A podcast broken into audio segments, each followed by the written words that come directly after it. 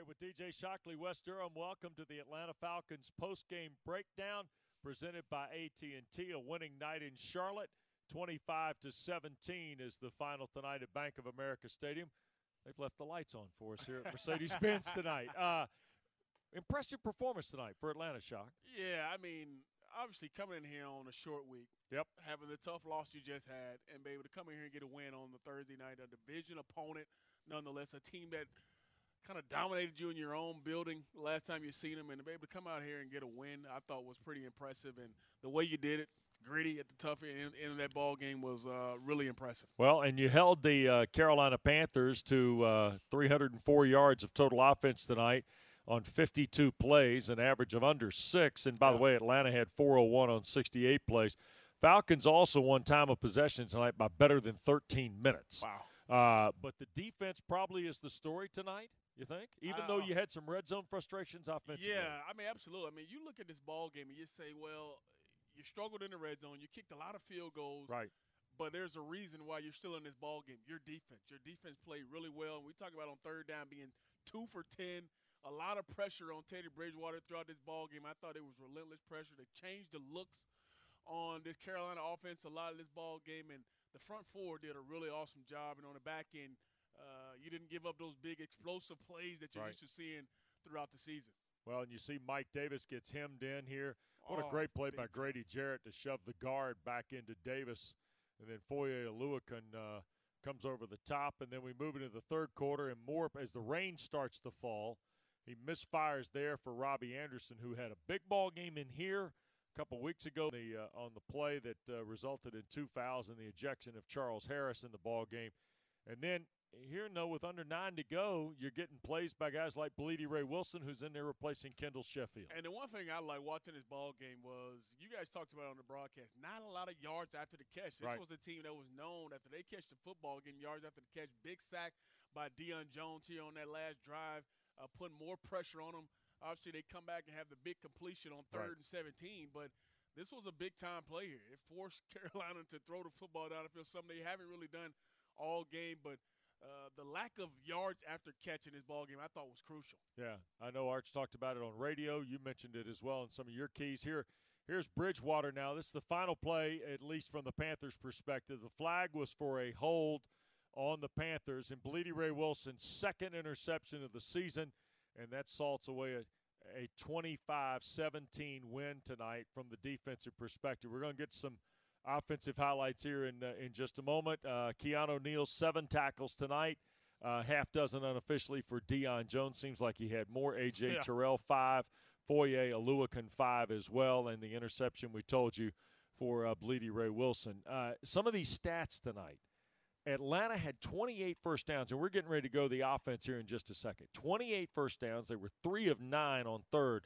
Now, Carolina had been allowing – almost a 55% conversion rate on third down. They were 31st in the NFL coming into the ball game.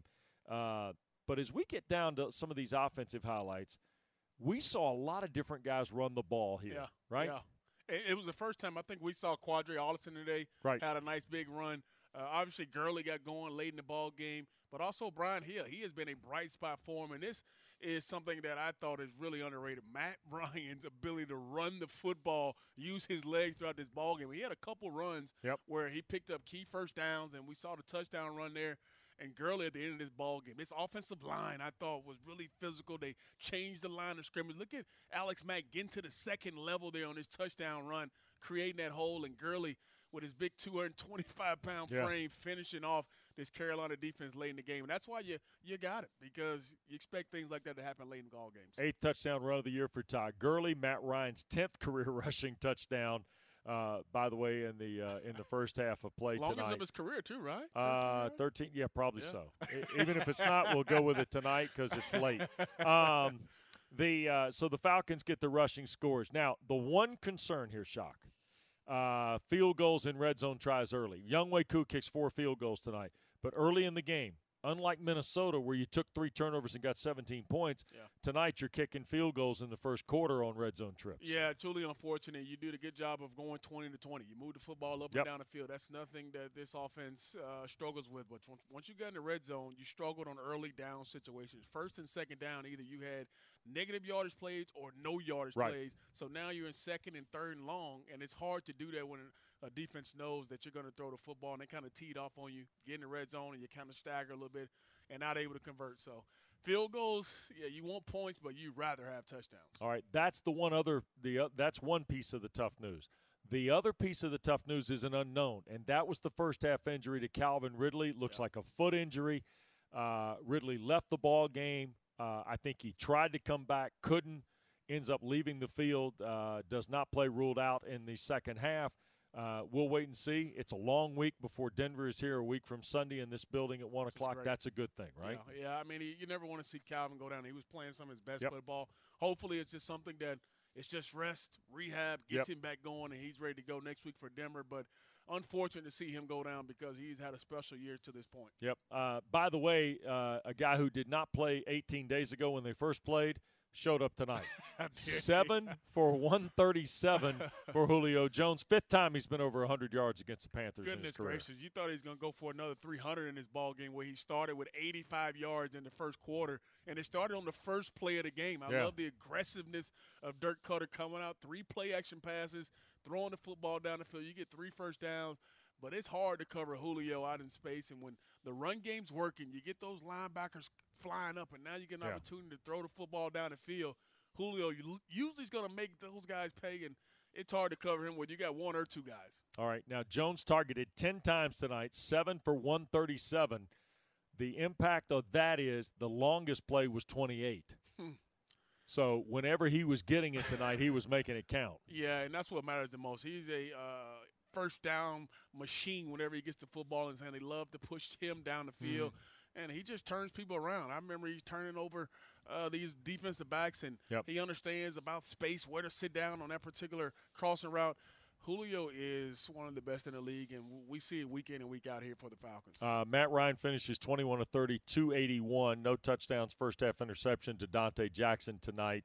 Uh, as we said, Falcons go over 400 yards of offense. Uh, penalties, yeah, a little tough tonight. Six for 63, and uh, three of them were for 15 yards. So, yeah, yeah, you know, stuff like that that uh, I'm sure they'd rather wipe out. Turnovers finished at uh, one apiece, by the way, after the interception by Blidi Wreh-Wilson. All right, DJ, you've got two wins in your first eight. Denver is here a week from Sunday. They host the Chargers. They're two and four through the first uh, Right. six, seven games ball so far.